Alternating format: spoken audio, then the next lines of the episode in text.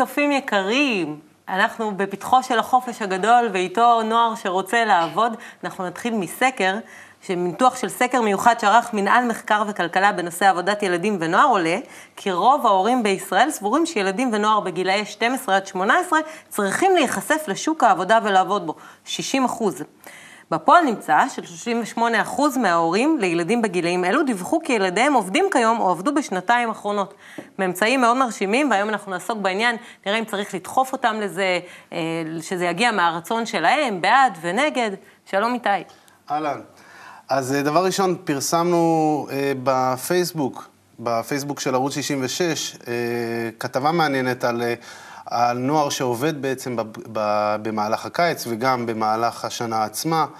אה, אנחנו בעצם את כל התוכנית הזאת נטייל לכיוון, לכיוון הזה, לדעת האם אה, ההורים צריכים לתמוך, או האם לנצל את הסיטואציה הזאת שילדים, אה, שילדים עובדים, ואיך בעצם אפשר לגדול מזה.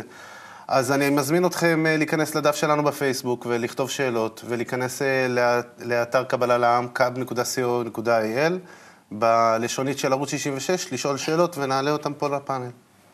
נתנו היום בפאנל אה, שלומית אבני, מנחה ומאמנת הורים. שלום שלומית. שלום. משה אדמוני, מנהל אה, תחום חינוך אה, נוער בקבלה לעם, שלום. ודניאל גומניק, בן 16 וחצי. אתה תלמיד שעולה לכיתה י"ב, והזמנו אותך לכאן בגלל שאתה עובד. כן. רצינו לשאול, במה אתה עובד? אני עובד באולם אירועים בתור מלצר. במשך כל השנה? כן. ואתה ממשיך עם זה גם בחופש? כן. למה אתה עובד? כי יש לי צרכים, וההורים לא יכולים לספק לי את כל הצרכים, אז אני מספק אותם בכסף שאני מרוויח. מה לדוגמה? מה זה צרכים? נניח יש איזה בגד יקר שאני רוצה לקנות, וההורים לא יכולים לקנות לי אותו, אז אני עובד וקונה אותו בעצמי. האמת שזה, שזה מאוד יפה, שזה לא מובן מאליו שהורים אה, אמורים לספק את זה.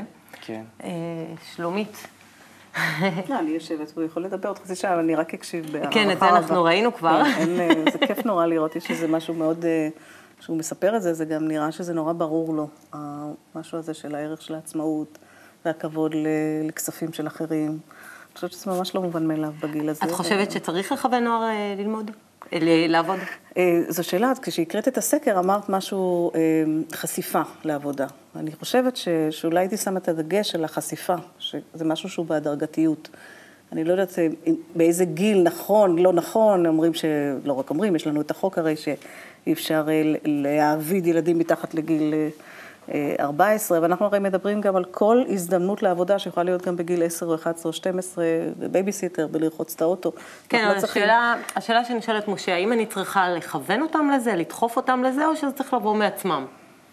מעצמם אני לא יודע אם זה, אם זה יבוא אי פעם. אולי אם יהיה איזשהו טרנד בחברה שלהם, שכולנו עכשיו הולכים לעבוד במשהו, אז ילכו.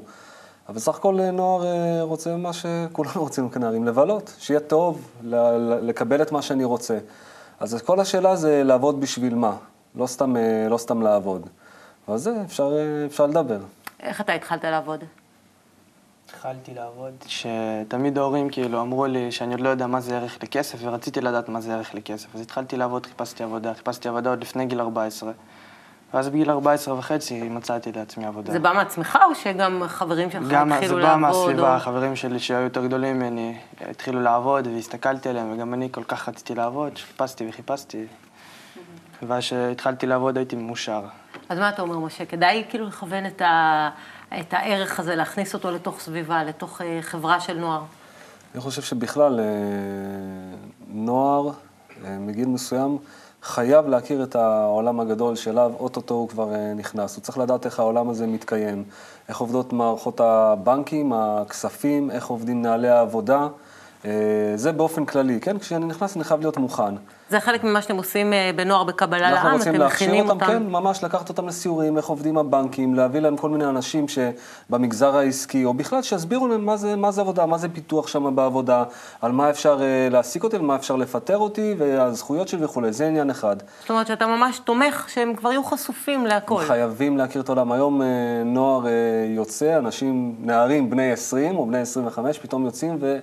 לא יודעים, לא מכירים את העולם הזה, למה הוא עובד ככה, למה מערכות קשורות אחת לשנייה. לבן אדם, גם אם הוא אפילו קצת יודע, עדיין אין לו הבנה של כל העולם הגדול בכלל, אני לא מדבר על העולם הגלובלי, שזאת ההבנה שהיום נדרשת מהאדם. אבל מעבר לכך, הוא צריך להכיר את עצמו ואת הנטיות שלו ומה הוא רוצה לעבוד, מה מה כיף זה לו. אומר? כאילו דואר, בית משפט, אה, מה?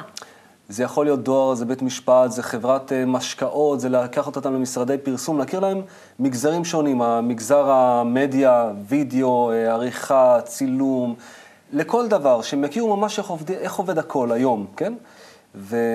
אבל שוב אני אומר, מעבר לזה, הוא צריך להכיר את עצמו, את הנטיות שלו, ו... ובאמת להשתלב בעבודה שבה הוא יוכל לבטא את- עצמו בצורה הכי טובה. זה מאוד חשוב שהוא יגלה. אבל איך אני כאמא לא אפחד שינצלו את הילדה שלי, למשל? קודם כל עוד ככה לפני הפחדים שבאופן אולי טבעי עולים, ואולי גם ה- המקום הזה קצת שצריך אה, פתאום לשחרר שליטה, והנה הוא, יש לו כסף, הוא עצמאי, ומה הוא יעשה עם הדברים, נכון, גם. ומה יעשו. אה, אבל אני, אני רוצה רגע להצטרף לסיפה של הדברים שדיברת על העניין הזה שהוא צריך ללמוד מה הוא, מה מתאים לו, מה הוא אוהב וכנ"ל, ו- ואולי רק לעשות רגע סדר, כשאנחנו מדברים עכשיו על החופש הגדול, ודניאל דיבר על זה שהוא עבד גם תוך כדי לימודים, שאני לא יודעת, לא עשיתי אף פעם סקר מתוך עצמי, אם זה שכיח יותר או שכיח פחות. אה, אני יודעת ששכיח יותר העבודה של החופש, אבל אני חושבת שדווקא ה- הזמן הזה, שגם העבודה במשך השנה היא הלימודים. הרי זה עולם העבודה שלהם על פניו, כי יש שם את הצריך וצריך לקום בבוקר. יש שם אלמנטים מעולם העבודה כמו שאנחנו מכירים אותה, נכון שאין תמורה כספית, וחבל מאוד. סתם בצחוק, הם היו אולי לומדים אחרת אם היה תמורה. אה, אבל אה, אני חושבת שדווקא בעולם העבודה הייתי נותנת דגש, אולי נדבר על זה יותר מאוחר, על עולם הפנאי שלהם. שדווקא שם, בעולם הפנאי, איפה שלא צריך כלום, אלא רק מדברים במה אני רוצה. כי אנחנו מחנכים אותם לומד- לעולם הפנאי בסך הכל. אני לא יודעת אם אנחנו מחנכים אותם, אני שומעת הרבה פעמים שעולם הפנאי הוא משהו שלא כדאי שהם יתעסקו שם, במקור צרות והם כל חטאת, ושהוא ישתעמם, הוא יעשה...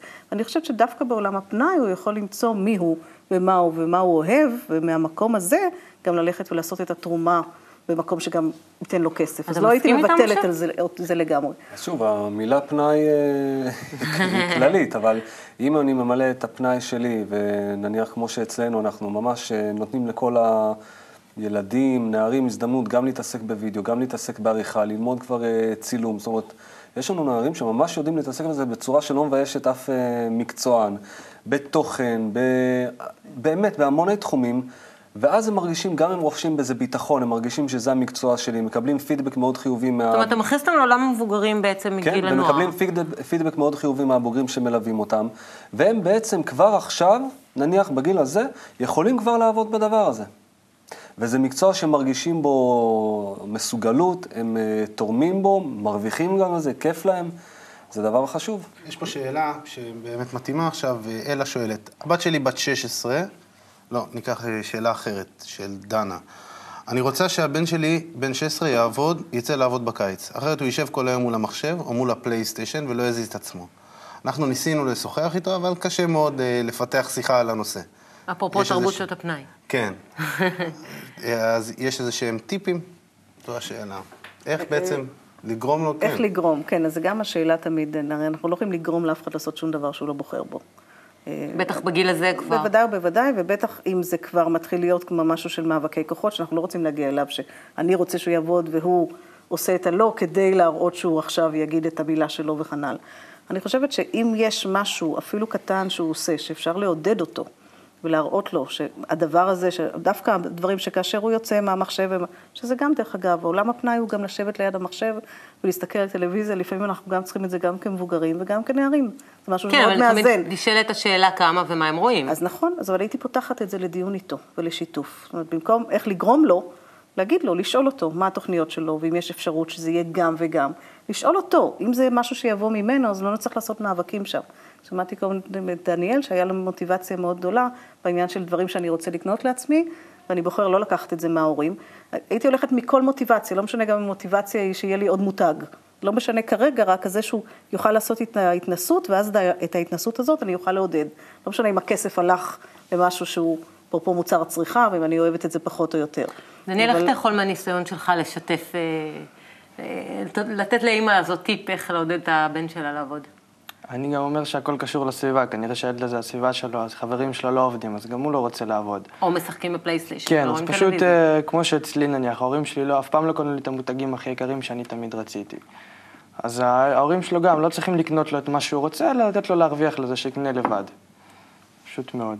ככה אני חושב. מצד אחד זה די ברור שהתקופה הזאת של הנערות היא כמו פיילוט לפני החיים. זאת אומרת, כי גם אם הם יטעו, לא מדובר בהרבה כסף, ו... זה תקופת- שחשוב זה הניסיון, כן, שזה מה- השדה מה ש- אימונים הזה שאפשרנו להם. אבל מצד שני, בתור הורה, כשאני מסתכל על עצמי בתור הורה לילדים מבוגרים, אני לא יודע, כאילו, מה, אני לא יכול לתת להם את כל האמצעים האלה? למה לשלוח אותם בכלל לעבוד? Mm. אוקיי, כאילו, שזו- תראה איזה זה הסתכלות כאילו זאת. סוג של עלבון, האם אני לא יכול לתת... אומרת, אני זה לא יכול לספק להם את הצרכים מה זה שלהם? אומר עליי? כן? במו- במובן הזה.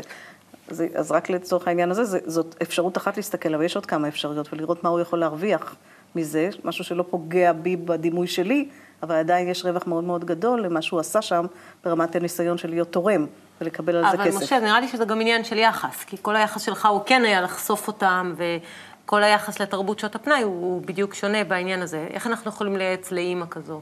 אה, לכוון למקום נכון, כי בסך הכל חסר לה, נשמע שחסר קצת תוכן. צריך להכיר, אה, כמו, ש... כמו שדניאל אמר, אז צריך אה, קודם כל סביבה. אם אין סביבה, אז צריך אה, להכיר מה הנטיות שלו, ודווקא לעודד, אות... לעודד אותם. יכול להיות, אני סתם זורק משהו כזה, שמרוב שהוא אוהב לשחק בפלייסטיישן ומכיר משחקים ומכיר את כל העולם, אז הוא יוכל לעזור באיזושהי חנות מחשבים, חנות משחקים, לעבוד שמה. בוא נתחיל כזה ככה. כן. בוקר, כן. חופש גדול עכשיו. הילד שלי קם, אוי, האמת שהשעה 12 לא בוקר, צהריים. סוג של והשעה, בוקר, והוא הולך, עוד לפני שהוא צחצח שיניים, לפני שהוא מדבר, לפני שהוא אכל את הקורנפלקס שלו, הולך לפלייסטיישן. האמא חווה תסכול. אז עדיף לשלוח אותו לעבוד, לא? אבל אם הוא לא רוצה, אז זה לא איך- יעזור, אז זה יהיה איך- מאבק. איך לעזור לה, כאילו, לדרבן אותו, לעשות משהו? איך. לשוחח איתו ממה ששלומית אמרה? אז הנושא, חוץ מכמה פרטים של אה, חופש והציפורים וצייצות, צריך להיכנס לעוד פרטים, כי בטח יש איזושהי מורכבות ביחסים, אבל אם יש איזושהי גישה שיכולה לבוא אליו, לאותו ילד, ו- ולדבר איתו, ולשאול מה היית רוצה לעשות עכשיו בחופש הגדול. זאת אומרת, כבר לפני. לא, לפני, לפני תוך כדי. שפתאום גילינו שאנחנו עכשיו, בחופש. נגיד עכשיו היא שואלת, עכשיו אנחנו בחופש, מה היית, אה, ש- מה היית רוצה לעשות לא, בחופש לבנות הגדול? איזושהי מטרה משותפת. תוכניות, וגם שייתן את כל הכיף שלו, ועכשיו לשאול איך היית רוצה לממש את הכיף. נניח לעשות איזשהו הסכם, אני מוכנה להגיע איתך עד תקציב ככה, איך אתה משלים את התקציב הזה? יופי, בוא נראה מה היית מוכן לעשות בשביל, ה, בשביל הדבר הזה. ולהתחיל לחשוב יחד איתו, לא נגדו, אני רוצה שתלך מהבית לעבוד, אז זה כמובן, כרגיל, אני ואתה. יחד איתו, טוב, נו, אתה תמשיך, אתה מסכים. כן, דניאל גם מעניין, אני רוצה כן. לשמוע. אמ, אני נניח גם חושב שזה, נניח הילד רוצה איזה משהו. הוא לא כל החופש ישחק בפלייסטיישן, בטוח שהוא רוצה משהו, אז אז האמא צריכה להגיד לו, אתה רוצה, תלך לעבוד. ופשוט כאילו לדבר איתו ביפה, לא להכריח אותו, פשוט להסביר לו שאם הוא, רוצ- שאם הוא רוצה דבר, הוא צריך להתחיל לעבוד, לא כל החיים אמא צריכה לספק לו את כל הצרכים שלו. אני מצטרפת לעניין של התוכנית הזו, של איזשהו באמת אפילו אימון לשים מטרה. אז יש לך מטרה, המטרה אתה תקבע, לא אני האימא אקבע. ואז יש לך לגיטימציה בתוך המטרה הזאת להחליט על סדרי עדיפויות, כמה אני יושב מול המחשב ולא עושה כלום, ואיזה מטרה יש לי, אני לא יודעת מה אני רוצה לנסוע, לנסוע לטיול ולנסוע לירושלים, לא משנה זאת מה. אומרת, לא מספיק להגדיר. מטרה ליהנות, אלא ממש לחלק את זה. אני הייתי שואלת אותו, ומה מה יגרום לך ליהנות? ו- ונראה, ויכול להיות שזה 90 אחוז מחשב, אבל יהיו 10 אחוז של משהו של פעיל ואקטיבי, שהוא יצטרך אליו אולי כספים, אז זאת תהיה הדלת להיכנס דרך העניין, ולא להכריח לעשות אחוזים אחרים של מינונים, בגלל שאני כהורה זה לא מוצא חן בעיניי. איתי, יש לנו עוד שאלות? כן, כמובן. Uh, הבת שלי בת 16 מעוניינת לעבוד כמלצרית בחופש, כולל בשעות הערב. אני חוששת מאוד לסביבה שתיחשף אליה, ומנסה לאסור עליה. היא טוענת שזו הדרך היחידה שלה להשלים את כל הדברים שהיא מעוניינת לרכוש. ואנחנו כביכול לא נותנים לה. לא יודעת אה, אם להתעקש או לא להתעקש. נשים פה גבול? אה, רק שלא נשים בכפיפה אחת את המילה גבול ולהתעקש. זה שני דברים שונים. כי להתעקש זה כבר אה, איזשהו משהו שיכול קצת, כמו שאתה אומר, להכניס איזה מאבק כוח. למה את הובעת לי ואת לא תקבעי עליי וכן הלאה וכן הלאה. אה, אני הייתי עושה איתה ממש שיתוף והתייעצות. הייתי אומרת לה שיש לי את החשש הזה, כך וכך, ממש בגובה העיניים. ושואלת אותה מה דעתה ואיך היא רואה את זה. אני חושבת שקודם כל התחושה הזאת, שבכלל מישהו מסתכל, מדבר איתך בגובה העיניים, היא תביא את הזווית שלה, ויכול להיות שגם היא עצמה חוששת מהמקום הזה, מהניצול וכנ"ל, ולא רואה הרבה אפשרויות, אז אולי שם זה המקום לעשות סיור מוחות, לבדוק. משהו מאוד דמוקרטי בשיחה, ש- שיפתח את האופציות, אבל לא יבוא עם איזושהי הנחתה, את זה לא. כי אז אנחנו נקבל רק איזשהו מאבק וחבל, ויכול להיות שהיא גם תמצא את עצמה הולכת כנגד הדעתי, מה שעוד יותר יחריף את ה... דניאל, יכול להיות סיכונים, אתה דווקא מלצר ואתה חוזר מאוחר בלילה. ו... כן, אבל אה, אם יש אמון אה, בין ההורה לילד, אז וההורה כאילו עושה איתו את השיחה הזו, איפה הוא לא הולך לעבוד ומה הולך להיות שם, אז אני חושב שכאילו, הילד יכול לעבוד שם, אין, אין, אין עם זה איזה בעיה או משהו. זאת אומרת, צריך אה, לבדוק עוד כל מיני פרטים בתוך כן. השיחה. ההורה גם יכול להציע לה, ההורה גם יכול ביחד עם הנערה לחפש עוד מקומות עבודה. זה לא חייב להיות לאו דווקא מלצרות. מה אתה חושב, משה? אני בהמשך לכולם, אה, יש כזה מושג ששמעתי מהנוער כזה, יש מושג שנקרא לחפור. אם ההורה, כן, אם ההורה חופר, אז, זה- אז זה בעיה, כי הנוער מרגיש, זאת אומרת, הנוער מרגיש שהוא נגדו. סך הכל, ממה שאני עד היום אה, התרשמתי, הנוער, כמו כל אחד מאיתנו, רוצה להרגיש שאני עושה את הדברים לבד. אני בוחר את הדברים לבד, ואני מספיק גדול ולא צריך אנשים שישבו עליי. אבל מצד שני, אני כן צריך שאם אני ארגיש שחסר לי ואני אצטרך תמיכה, אז אותה אימא או אותו אה, אבא, הוא יהיה פה בשביל לייעץ לי, אפילו אולי ילך איתי, יראה איתי, יתרשם, יגיד לי מה הוא חושב על אותו בוס שם, על אותו מקום, יעזור לי להבין מהם התנאים שמגיעים לי, שלא פתאום אה, ירמו אותי, ידחו לי תשלום, יפטרו אותי, כן, ינפנפו אותי. הוא נותן לי את כל הכלים, אם אני ארצה הוא יבוא איתי, ואז אני מרגיש שיש לי גב. ואני בעצמי, בסופו של דבר, אדע איך אה, לבחור עבודה, איך לעמוד על שלי. זה אלמנט מאוד חשוב. זאת אומרת, להגיד, אה, אני נותן לך את כל הכלים, את כל המרחב, אתה תבחר מה שאתה רוצה, אם אתה צריך, אני איתך, ואני מכין אותך ל- לעולם הזה. כנ"ל אותה אה, נערה, שזה כבר טוב שהיא רוצה לעבוד. הקהל שלנו התעורר, אני מבינה, איתי, כן. ומה קורה יש- שם? אה, האם לא חשוב לבני נוער בשלב הזה בחיים שיתמקדו קודם כל בהצלחה בלימודים, ובהמשך רק אה, לימודים, אה, אה, כדי שלבנות לעצמם לימודים אקדמיים בעתיד, ואחרי זה להתעסק בעבודה. אולי צריך בכלל למגר את התופעה הזאת של עבודה של בני נוער. אמנם אנחנו מדברים על החופש הגדול, אבל אתה דווקא עובד בזמן הלימודים. איך אתה מוצא את האיזון הזה? אמ, צריך, כן, אני גם חושב שצריך להיות איזון. אם אה, העדיפות הראשונה שלך היא לימודים, אז תמיד יהיה איזון בין עבודה ללימודים. כמה פעמים בשבוע אתה עובד? מקסימום שלוש פעמים בשבוע, לא יותר מזה. ואיך אתה מוצא את האיזון הזה? בגלל שכאילו אצלי בבית ספר אנחנו גם מתחילים מאוחר, אז אה, אין לי בעיה לעבוד במלצרות עד מאוחר. אבל כמו שאמרת, היחס הוא כן. שקודם כל הלימודים, ורק אחרי זה אה, אתה. אז אה, אם, אתה, אם היחס. אם ה... הלימודים זה באופציה הראשונה, אז הנער חייב למצוא לעצמו עבודה שהיא לא בשעות הערב או בלילה. אפשר בצ- בצהריים, אחר הצהריים, יש, יש הרבה דרושים היום לעבודות לנערים. זה, זה לא חייב להיות דו, דווקא מלצרות. אז האמת אה, שזה באמת אה, סוג של אה, סוגיה, האם לתת להם להגיד, אני עכשיו, אתה תלמד את הלימודים שלך, שתהיה מרוכז, שהכל יהיה בסדר, אל תפגע בעצמך. תראה, זה, זה מעניין, כי יכול להיות שההורה שחושב את זה או אומר את זה, מה שהנער שומע זה לא סומכים עליי. ו, וזה משהו לבדיקה על ההורה. זאת אומרת, איזה מסר, מעבר למה חשוב בעיניך כהורה, כי חשוב יותר בסדר עדיפות לימודים וכן הלאה, א', מי אמר שאי אפשר שזה ידור בכפיפה אחת? אני שומעת מדניאל שהוא עדות חיה למישהו שמצליח לעשות את זה כל השנה. שזה ממש לא מובן מאליו, ולג'גלל כן, במקום להיות אה, עד באיזשהו אופן. 12 בלילה על המחשב, אז הוא אז, בעבודה. אז הוא עושה את זה, ועדיין אני, אני רוצה להניח שהמחירים בבית ספר הם לא גבוהים, ואתה מצליח בהחלט לעשות את הדבר הזה. אבל זה מתחיל ונגמר בזה שהוא מראה לנו שיש על מי לסמוך. אני חושבת שזאת הזדמנות להורה, לנסות לסמוך. אומרת, ברגע שאתה מנסה לסמוך, אז, ה, אז הילד מראה כמה אפשר לסמוך עליו. ברגע שמראש אתה משדר, תקשיב לי, אתה לא בנוי לזה, אתה לא יכול, אתה לא זה, גם הילד עצמו יגיע ל... הוא מה שנקרא, יוכיח את עמדת ההורה, לצורך העניין. אז שווה בהזדמנות הזאת, ותמיד שווה לסמוך עליהם.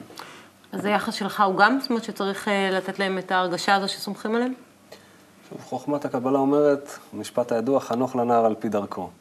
אה, מה זה על פי דרכו? זה שכמו שאמרה שלומית, הוא צריך להרגיש שיש לי את המרחב לעשות את הכל, ואפילו לטעות, דרך אגב. גם לטעות, ולהורה אסור להגיד, אתה רואה, אמרתי לך.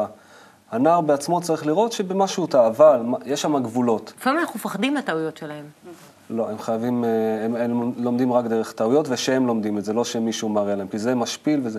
אבל החשוב פה זה הגבולות, כי גם בטעויות, יש, הגבול הוא שאני לא יכול לתת לנער אה, לטעות היום על משהו שהוא יתחרט עליו אה, מחר. נגיד, הוא מעדיף עכשיו רק, אה, רוצה רק מותגים, אז הוא רוצה להשקיע את כל הזמן שלו בעבודה, לא אכפת לו מהלימודים, הוא אומר, אבא, עזוב אותי, אני החלטתי, אני אעבוד. וואו, מלחיץ. כמל- כמלצר, כן? אבל האבא יודע שנגיד אחרי אה, שנתיים יתחלף לו כבר הרצון, הוא יהיה בצבא, פתאום ייפתח, ייפתחו לו אופקים, הוא ירצה ללמוד משהו, אבל אז הוא כבר בזבז את, ה, את הלימודים. לכן פה כן כדאי שאבא ישים לו גבולות, אבל יסביר לו. יסביר לו, הוא יכול להגיד, אתה עכשיו לא רואה את זה, אבל אם אתה יום אחד תרצה להיות ככה או ככה או ככה, אז לא יהיה לך כבר לימודים ותצטרך לחזור על השם. זאת אומרת, חובה במקרים האלה כן לשים אה, גבולות לנער, איפה שהוא עלול לאבד משהו שהוא כרגע לא רואה, אבל גם להסביר לו. הזמן שלנו קצר ויש לנו עוד שאלות, אבל אני חייבת להעלות איזושהי סוגיה. זאת אומרת, איך אה, נער שבעצם אה, עובד במלצרות אה, במשך שנתיים, שלוש, לא ייתפס לעבודה כזו שהכסף הוא נורא מהיר, שהכל כזה עכשיו הוא מתרגל, כי הרגל הופך להיות טבע שני, והנה אני בסוף היום מקבל כסף וטיפים, והכסף זמין לעומת עכשיו ללכת ללמוד ארבע שנים, מקצוע. איך עושים את זה? איך עושים את זה? זה מפחיד. אני חושבת שעוד פעם חוזרים, את מדברת הרבה על, ה, על המילה הזאת, מפחיד, מפחיד את ההורים, מלחיץ את ההורים. אני חושבת ש... אני רק נכנסת עכשיו לגיל הזה של הנוער. אני מתארת לעצמי, כן, שזה גם מהחוויה האישית וגם בכלל. אני יכולה להבין על מה את מדברת בעניין של המלחיץ, אבל תמיד לזכור שיש לנו פרטנר לדיבור איתו. בדרך כלל מה שמלחיץ זה שאני חושב עליו איקס, ואני לא שואל, אני מניח שהוא לא, ושהוא ילמד לא טוב, ושהוא יקבל איזה, אה, אה, כמו שאמרת, דוגמה לא טובה למה זה עבודה, או, או כל הפחדים. אז לשבת ולדבר ולהגיד, כן, זה מפחיד אותי, מה אתה אומר? כמו שאנחנו שומעים עכשיו את דניאל, יש להם הרבה מה לומר. הם גם דניאל, רואים נוכחה את העתיד ואת ה... איך לא תיתפס לכסף המהיר הזה? ל... זה הכל תלוי בהכנה שההורים נותנים לילד שלהם לפני שיוצא לעבוד. שזה מה שזה אומר? שאם ההורים, ש... ההורים יכינו את הילדים לפני שהם יוצאים לעבוד, ש... אתה עכשיו עובד בשביל למלא את הצרכים האישיים שלך, אולי אפילו קצת לעזור אה, במשהו שאנחנו לא יכולים לספק אותך, אבל אל תיתפס לזה כל החיים, כי אתה לא תוכל, אה, לא תוכל לעבוד במלצרות כל החיים אם אתה תרצה, תרצה, לא יודע, להקים משפחה וכזה, אתה לא תוכל לעבוד במלצרות. זאת אומרת, הם אומרים לך את זה? דיברו איתך כן, על זה? כן, ההורים שלי מדברים איתי על זה הרבה. איך אתה משתכנע, אם מותר לי לשאול, מהאמירה הזאת? כי אני מסתכל קצת כמה שנים קדימה, ובאמת עם הכסף שאני מרוויח היום, אני לא אוכל אה, להתקיים עוד כמה שנים. אוקיי, אז, אז זה לא רק מה שאמרו ההורים, זה גם איזושהי תבונה שאתה מפעיל. כן. מסתכל קדימה, נוער, mm-hmm. ואומר, רגע, אם מה שאני ארצה לעשות בעתיד, הדבר הזה לא יספיק, ואז אולי אני צריך בשביל זה מקצוע, מקצוע לימודים כן. הלאה. מה שאני שומעת פה זה, שוב, זה לא רק מה שההורה אמר. הם גם, הדברים שאנחנו אמרנו להם בדרך כלל מחלחלים. הם, הם מבינים את העולם הזה, זה לא ילדים שלא מבינים את העולם, ואת הכללים שלו. זה כמו שאמר, שבעצם חושפים אותם להרבה תחומים, שדניאל הוא אחד מהנערים שנחשפים להרבה תחומים, למשל, אני, פשוט אנחנו מכירים, העיסוק שלו זה, זה גרפיקה בכלל, הוא רוצה להיות גרפיקאי.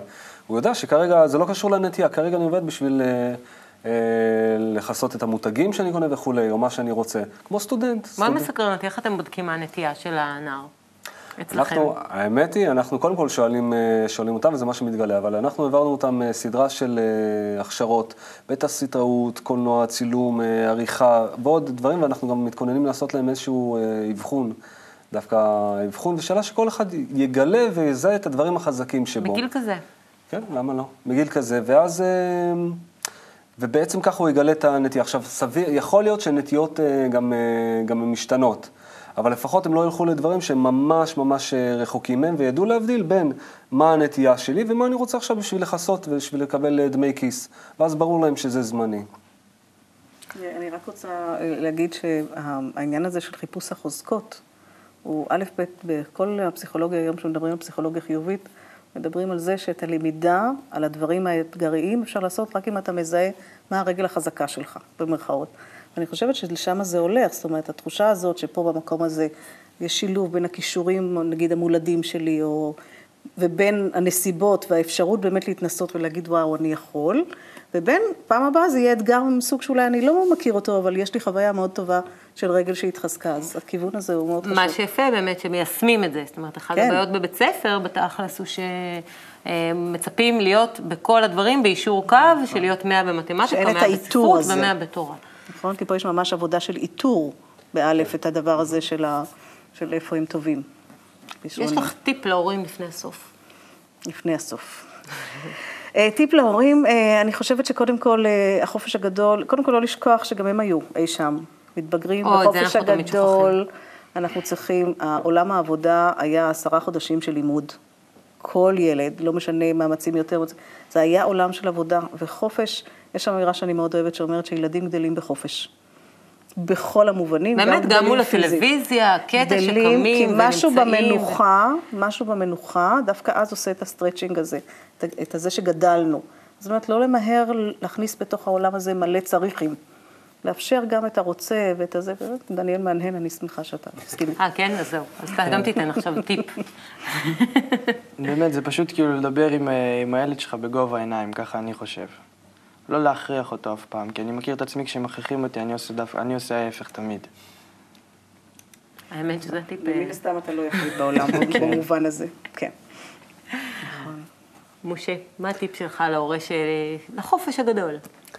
החופש הגדול. אני מצטרף מילה במילה למה שאמר אה, דני, ואם ההורה רוצה להיות אה, קרוב לילד שלו, להכין אותו לחיים, הוא חייב לפתוח את כל הקלפים איתו, בדיוק מה אני רוצה ממך, למה אני אומר את זה לך, מה אני רוצה שיצא ממך, בוא נחשוב ביחד איך אנחנו עושים את זה בצורה שלך יצא הכי טוב.